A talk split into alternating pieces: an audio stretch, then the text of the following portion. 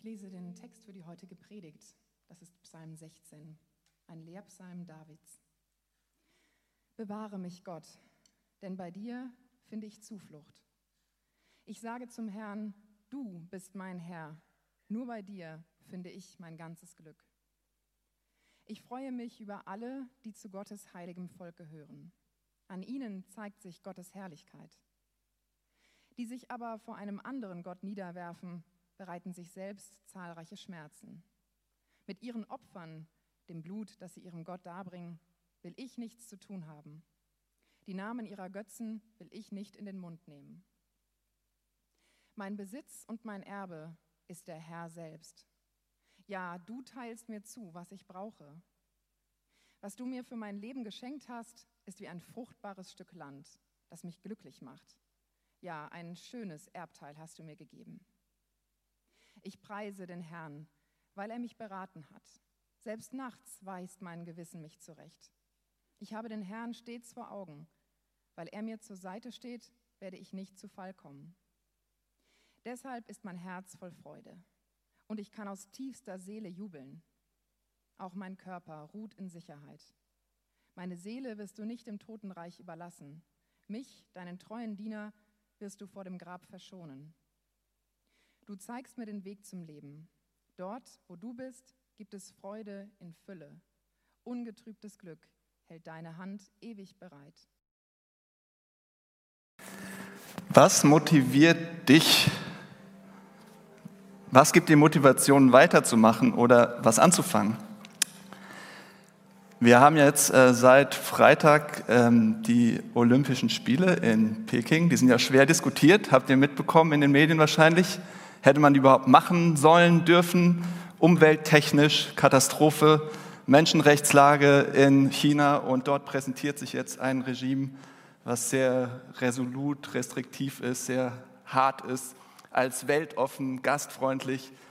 Und ein Argument, was immer wieder kam, ja, es ist richtig, diese Olympischen Spiele zu machen, wegen der Sportler.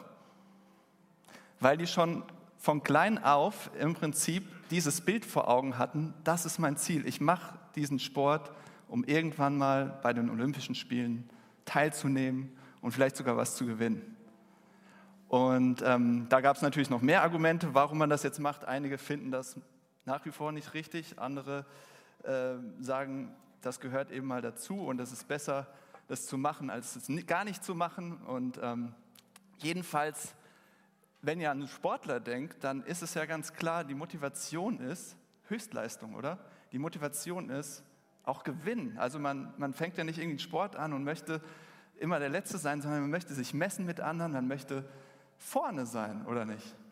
Und äh, letztlich ist bei allen Sachen so, ihr, habt, ihr braucht Motivation. Also wenn ihr ein Musikinstrument lernt, dann habt ihr wahrscheinlich Leute, wo ihr sagt, oh, so möchte ich auch gerne spielen. Oder wenigstens, ich möchte so spielen, dass dass es dem in die Richtung geht, dass es Spaß macht. Ja? Also ihr habt irgendwas vor Augen, was euch motiviert, Tag für Tag äh, wieder so eine Gitarre zu quälen oder ja, irgendwas zu machen, was echt mühsam ist, um das zu lernen. Ihr braucht Motivation. Und die Frage ist im Prinzip, was treibt mich an? Was sind meine Beweggründe, ähm, um mich mit Gott auch zu beschäftigen, um mich mit Glauben zu beschäftigen? Was ist der Motor? Ja, es ist wie beim Auto, es ist wie in der Technik. Ohne Antrieb keine Bewegung. Also es gibt was, was uns antreibt, was dich antreibt. Und wir wollen uns heute damit beschäftigen, was ist das? Also wie bleibst du motiviert? Ähm, wie bleibst du motiviert ähm, oder wie wirst du überhaupt motiviert zu sehen, was hat Gott für dich? Was ist sein Herz für dich und wie kannst du das kennenlernen und mehr und mehr merken, ah, okay, das ist es für mich, das bedeutet für mein Leben, das, das bedeutet konkrete Schritte zu gehen, dann eben, weil er mein, mein Herz mit seinem, mit seinem Herzschlag in Bewegung setzt. So. Also deine Weggründe, deine Motive sind entscheidend, in welche Richtung sich das entwickelt, auch wenn es um Gott geht, auch wenn es um Glauben geht. Wie bleibst du motiviert? Und da ist der Psalm 16 äh, lehrreich und hilfreich, den wollen wir uns dafür zusammen angucken. Und bevor wir das machen, möchte ich jetzt nochmal beten. Ja, danke Gott, dass das wahr ist, ähm, ja, was Matthias auch am Anfang in diesem Gottesdienst gesagt hat, dass du uns immer überraschst. Dass du immer noch mal anders bist, immer noch mal größer, immer noch mal einen draufsetzt und unsere Vorstellung, unsere Vorstellung, unser Denken über dich sprengst, übersteigst. Und ich bitte dich, dass das jetzt auch passiert, dass wir dich treffen in dieser Zeit und mehr von dir sehen, äh, dass du was von dir zeigst und du uns überraschst. Begegne uns. Rede du. Amen. Also ich habe das mal so genannt durch diesen Psalm hindurch. Ähm, wir sehen eine motivierende Freude in dem Psalm. Wir sehen eine alternative Freude. Also da ist eine Alternative zu dieser motivierenden Freude. Und wir sehen erfüllte Freude. Ja? Also motivierend, alternative Freude und erfüllte Freude. Äh, anhand von diesen drei Punkten will ich gerne mit euch mal so durch den Text gehen. Und zuerst mal diese motivierende Freude. Ihr habt es vielleicht gemerkt in diesem Psalm von König David. Ähm, der Texter dieses alten Liedes äh, ist ein Liedschreiber, äh, ist ein gesungenes Gebetenlied, was er geschrieben hat äh, zu Gott. Da spricht er sehr viel über Glück, über Freude. Ja, also wenn ihr das euch so mal durchlest und ein paar Mal durchliest, dann merkt ihr, da ist so ein tiefes Vertrauen, eine Ruhe, eine Sicherheit und positive Emotionen voll davon. Also richtig schön, setzt euch mal hin und lest den zehnmal. Ich glaube danach, das macht was mit euch. Ähm, sehr positiv, sehr wohltuend, aber nicht falsch verstehen. Das ist nicht so, dass diese Umstände von David so schön gewesen wären, dass sie ihm positive Stimmung vermitteln. Ja, ganz tolle Umstände, alles super, deswegen geht es mir so gut. Sondern er betet, bewahre mich Gott, denn bei dir finde ich Zuflucht. Also es hört sich nicht so an, dass gerade alles super ist. Er betet um Schutz und ähm, um eine Zuflucht, um einen sicheren Ort. Da ist irgendeine Bedrohung. Und in Vers 10, am Ende des äh, Psalms, äh, spricht er über den Tod, den er vor Augen hat. Also als reale Option scheint jetzt nicht so zu sein, dass alles glatt läuft, dass er die goldenen Zeiten so durchmacht und all die Sonne scheint, alles gut ist, sondern er ist in der Krise.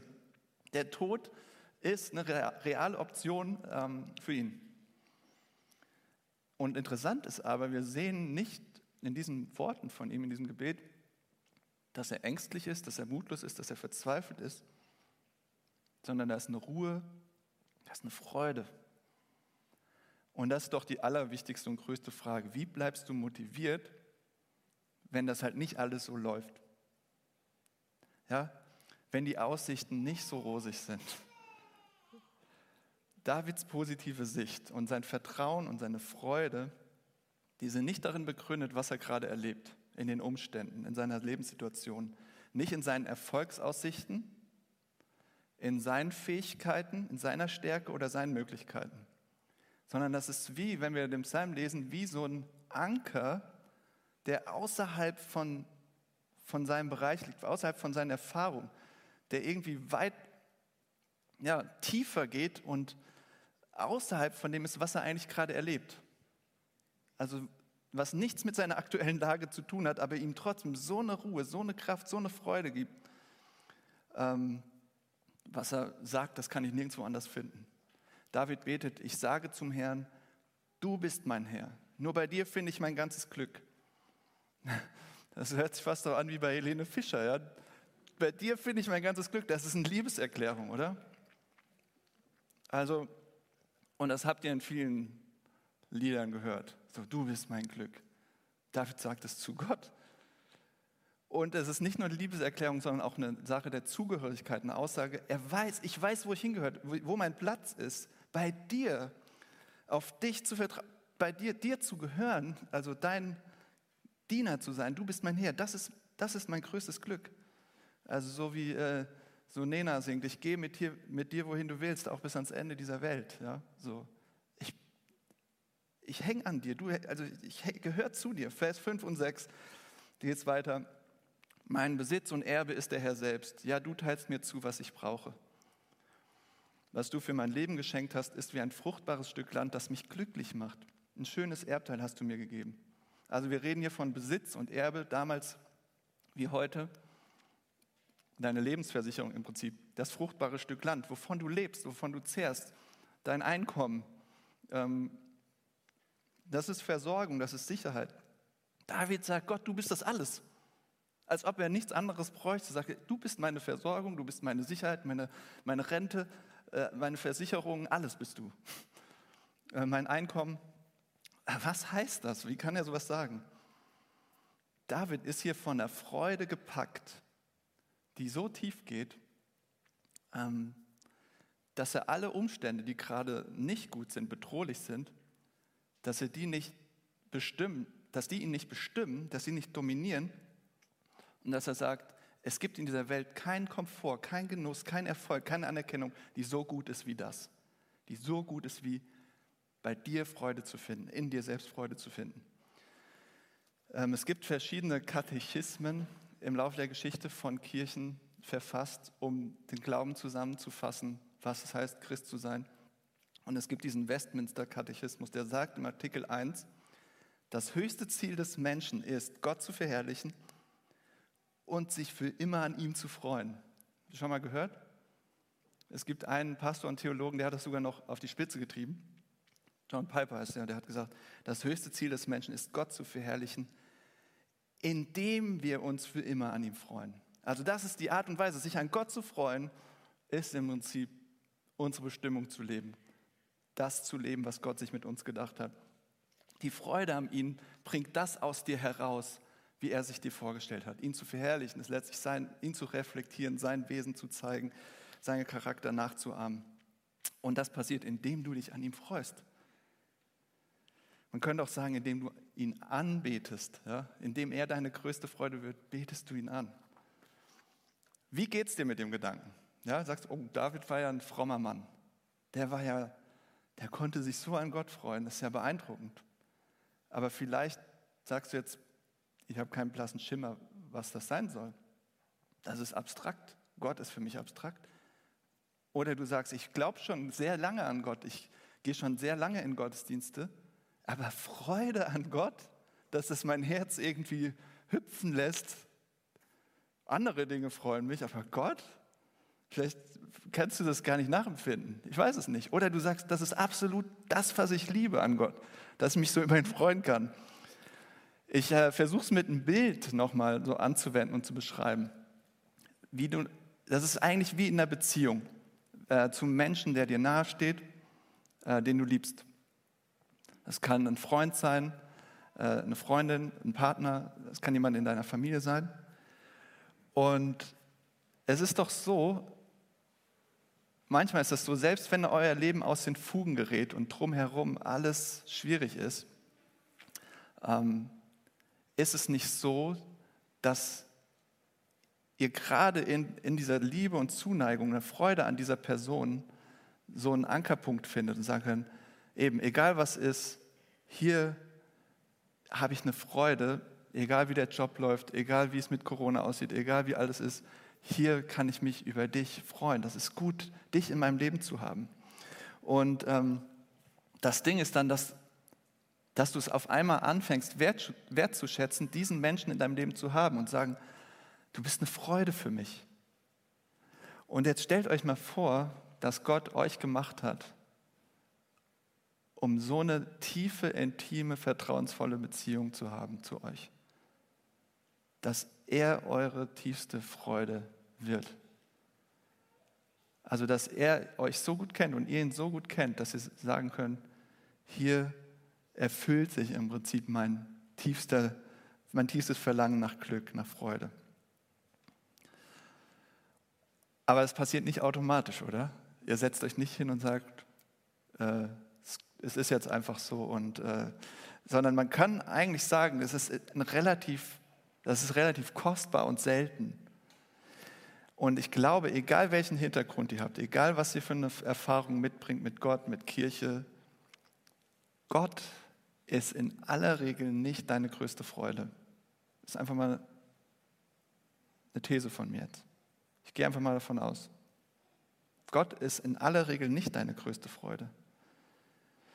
Und das ist der zweite Punkt, alternative Freude. Den sehen wir auch im Text. Es gibt andere Motive, andere Beweggründe, die dich bewegen, die uns antreiben. Dinge, von wo wir Glück suchen. Ja, unser tieferes, größtes Glück anstatt bei Gott. David betet in Vers 3, Ich freue mich über alle, die zu Gottes heiligen Volk gehören. An ihnen zeigt sich Gottes Herrlichkeit. Die sich aber von einem anderen Gott niederwerfen, bereiten sich selbst zahlreiche Schmerzen mit ihren Opfern. Dem Blut, das sie ihrem Gott darbringen, will ich nichts zu tun haben. Die Namen ihrer Götzen will ich nicht in den Mund nehmen. Also er beginnt über die Geschichte von Israel, von dem Volk Gottes zu reden. er denkt, was, was erzählt er da? Es geht um Israel. Er redet über die Geschichte und wie Gott im Prinzip dieses Volk ausgesucht hat, um sich der Welt vorzustellen, ähm, sein Wesen zu zeigen.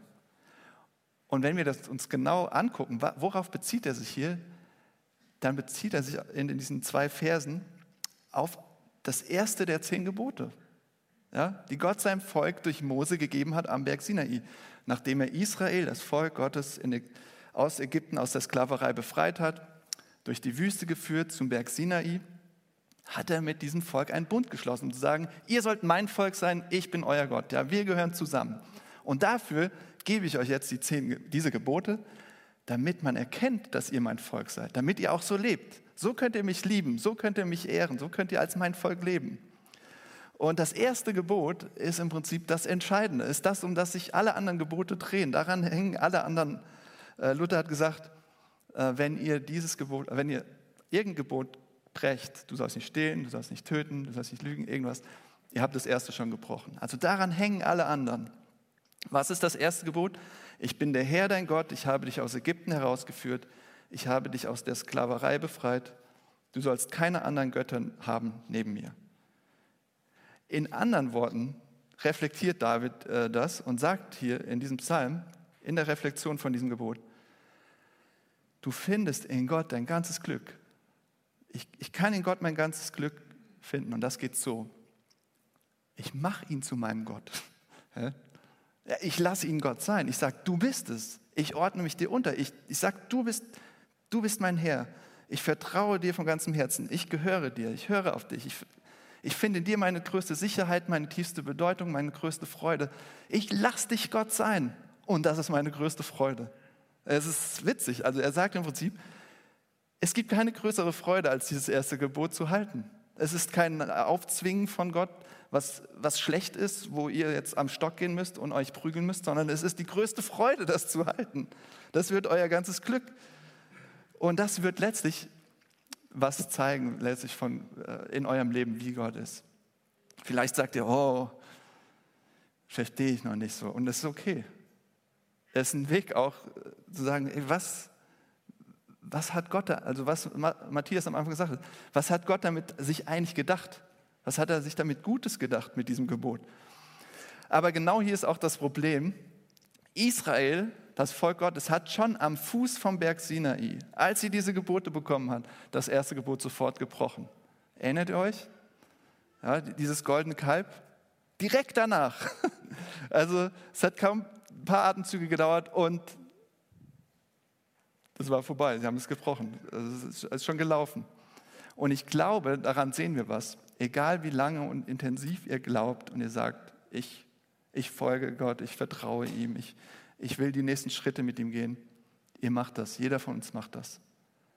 Äh, der Theologe und Reformator Johannes Calvin hat das so gesagt, unser Herz ist eine Götzenfabrik. Wir wollen andere Dinge anbeten. Unser Herz ist so falsch eingestellt. Es sucht woanders Glück und Bedeutung als bei Gott. Das ist im Prinzip diese Fehleinstellung, diese Grundeinstellung des Herzens. Ähm, wir beten immer etwas an. Ja, ihr seid da so gemacht. Ihr betet, ihr sucht immer irgendwo tiefstes Glück. Aber es ist in aller Regel eben nicht Gott, sondern irgendwelche Dinge. In anderen Dingen tiefe Freude und Bedeutung zu suchen. Und damals waren das Statuen, Gestirne, Bäume, Naturphänomene, bestimmte Orte. Und diese ja, Heidenangst, ja, es ging so weit, dass sie sogar Menschen geopfert haben. Blut hier dieses, in dem Text, dass, dass es brutal wurde, dass es sehr blutig wurde.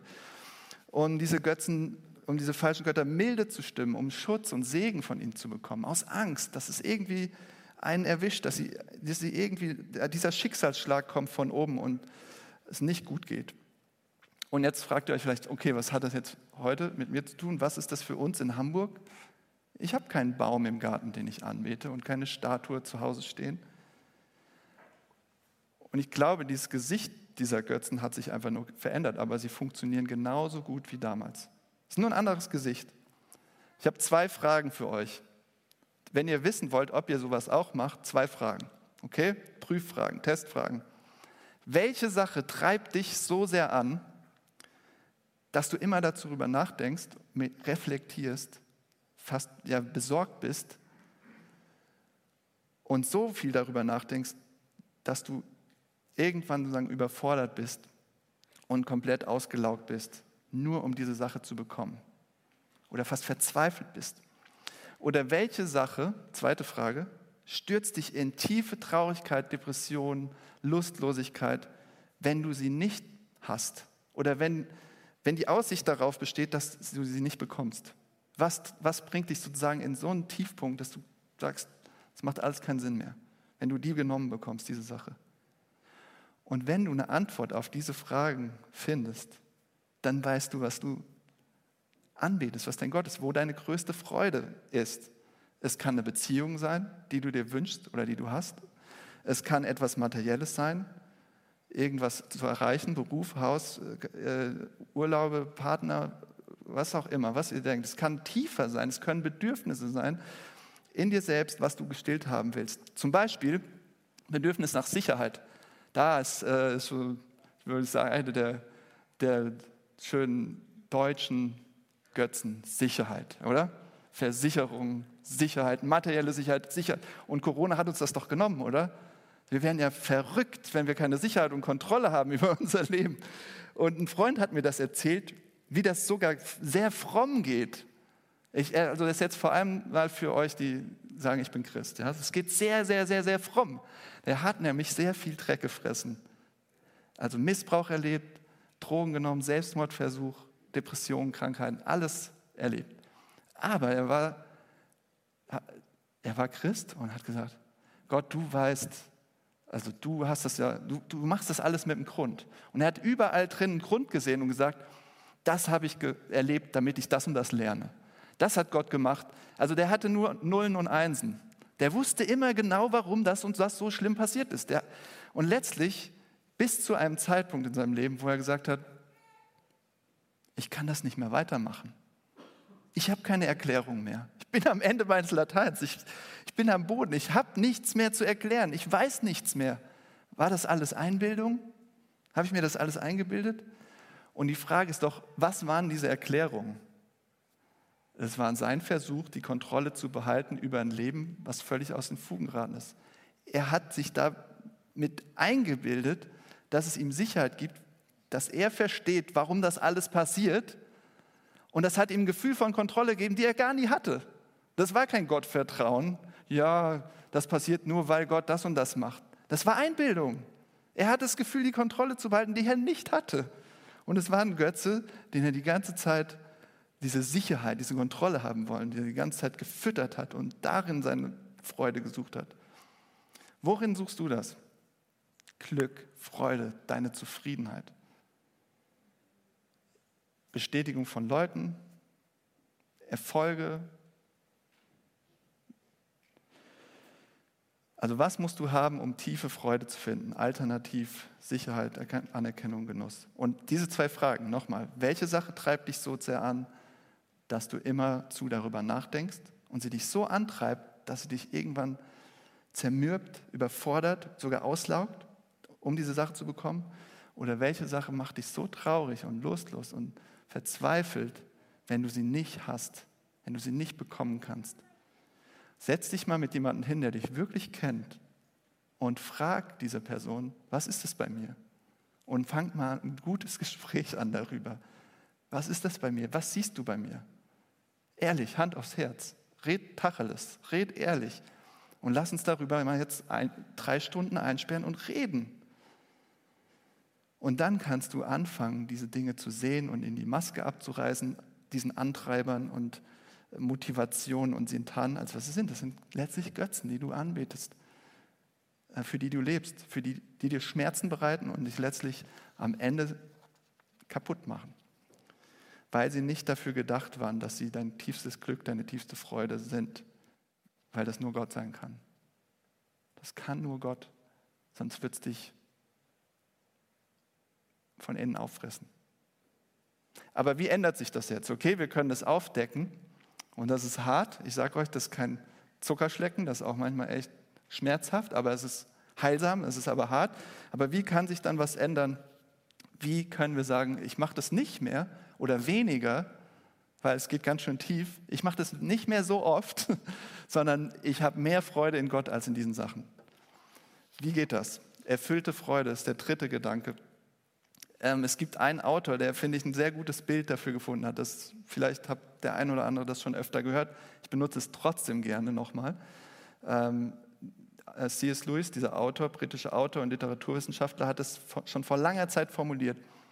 Und zwar so, wir sind halbherzige Geschöpfe, weil wir mit Alkohol, Sex und Ehrgeiz herumspielen, während uns unendliche Freude angeboten wird. Dabei gleichen wir einem unwissenden Kind in einem Elendsviertel, das weiter im Dreck spielt, weil es sich nicht vorstellen kann, was es bedeutet, Ferien am Meer angeboten zu bekommen. Wir sind viel zu leicht zufriedenzustellen. Und was er sagt ist, ja, wir, wir leben eigentlich unter, weit unter unseren Möglichkeiten. Wir sind so leicht zufriedenzustellen. Wir suchen in irgendein Zeug tiefes Glück und Freude, was uns das nie geben kann. Und es wird uns immer leer zurücklassen, weil nichts in dieser Welt uns so ausfüllen kann, wie wir das brauchen. Mit dieser ewigen, überdimensionalen, göttlichen Freude. Das, das werden wir da nirgendwo finden. Dieses Wasser für unsere Seelen, was uns wirklich unseren innersten Durst stillt. Wie können wir die Freude jetzt bekommen? Wie können wir die haben? Dass sie uns füllt, so wie David. Und ich glaube, wenn wir das sehen, was David gesehen hat, was hat er gesehen? Was unbeschreiblich Schönes, Attraktives, Herrliches. Und das Interessante ist, wenn wir in diesen Text gucken und reingehen, David hat es noch nicht mal so klar gesehen. Er hatte eine Ahnung davon. Es war nur angedeutet. Und trotzdem hat er schon eine riesige Freude gefunden. Ich glaube, ihr, du, kannst es noch klarer sehen als David, diese Schönheit. Warum? Weil Petrus, okay, Neues Testament Petrus, wahrscheinlich der bekannteste von den Schülern von Jesus, der lauteste, der Charakterkopf, ähm, einer von den Zwölfen, den engsten Vertrauten von Jesus, zitiert genau diesen Psalm bei seiner größten Predigt an Pfingsten. In der Apostelgeschichte Kapitel 2 könnt ihr es nachlesen. Er zitiert die letzten Verse des Psalms ab Vers 9. Und was sagt er? Er sagt, hier geht es um, hier ist ein Psalm von David, aber der redet gar nicht nur von David, der redet über Jesus. Der redet über Jesus Christus. Und er sagt, hä? Jahrhunderte bevor er geboren wurde? Wie kann das sein? Hier geht es doch um David, oder? Er macht wirkliche Erfahrungen, Bedrohungen, er bittet um Schutz, Ausdruck von tiefstem Vertrauen seines, seiner Situation von David. Wie kann es um Jesus gehen? Das ist doch komisch. Wie kann David Jahrhunderte vorher über Jesus reden? Das macht doch gar keinen Sinn. Gott, das macht keinen Sinn.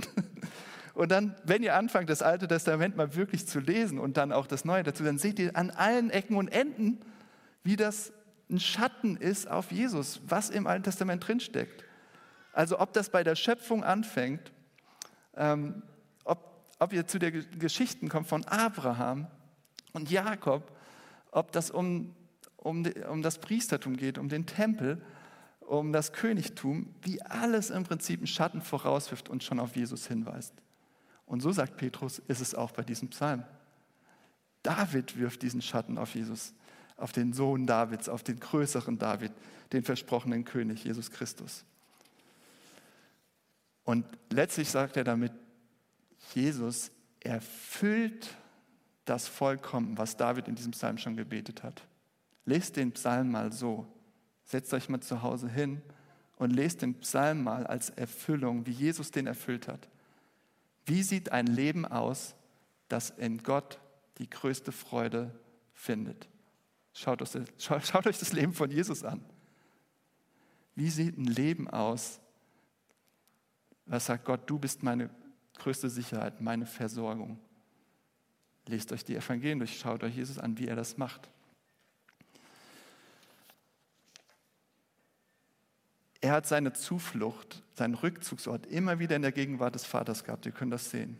Er hat auf die Stimme seines Vaters gehört. und in jeder Sekunde seines Lebens genau das getan, was sein Vater wollte.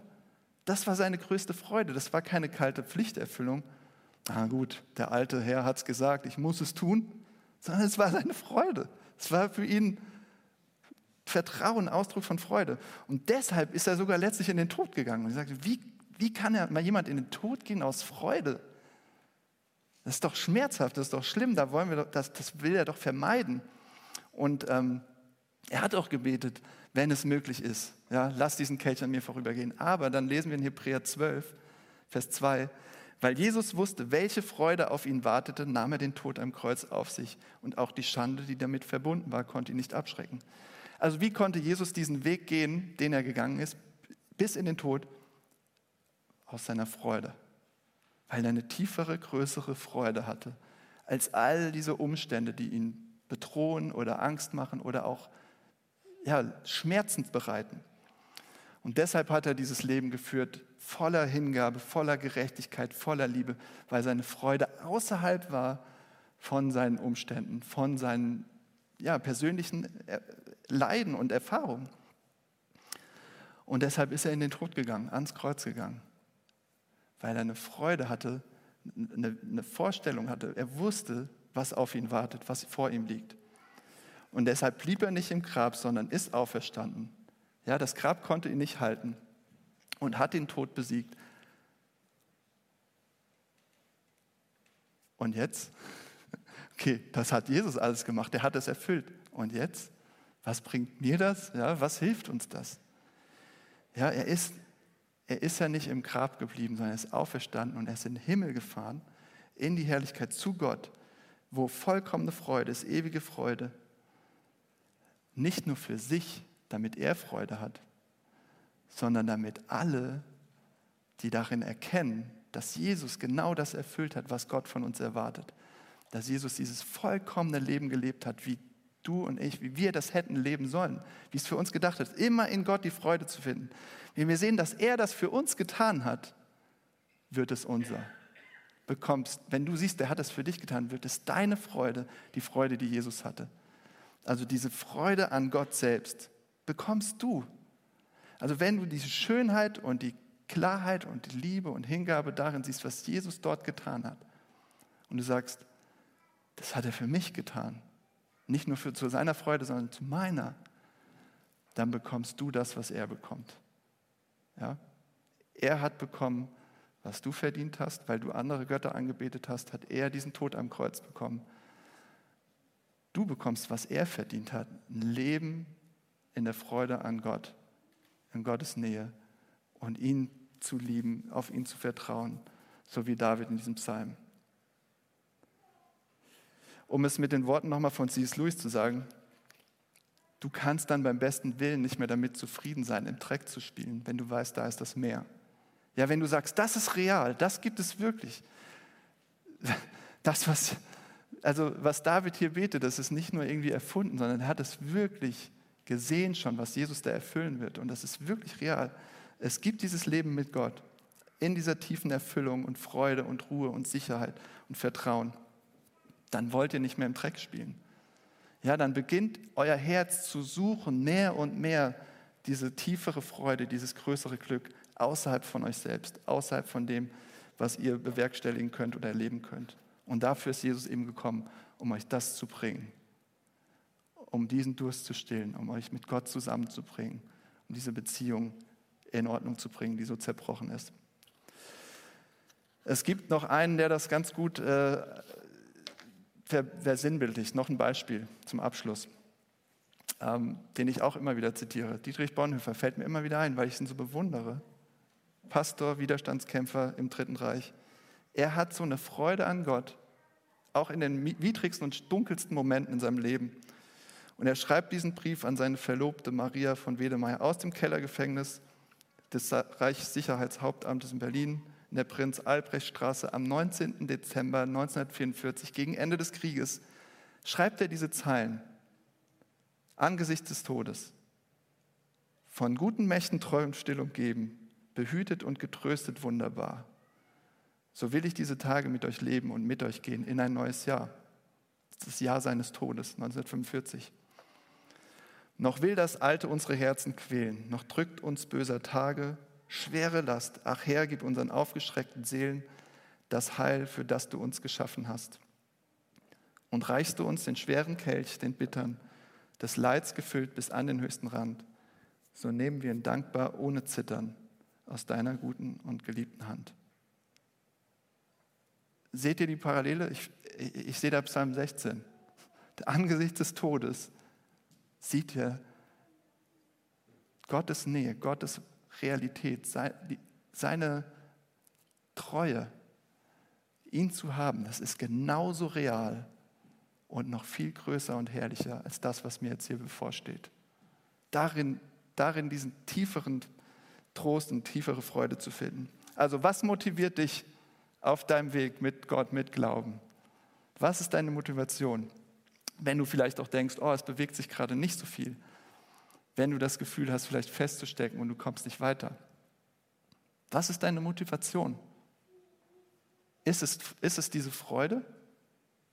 Willst du mehr Freude an Gott? Dann hast du diese Motivation, die, die wir hier bei David sehen.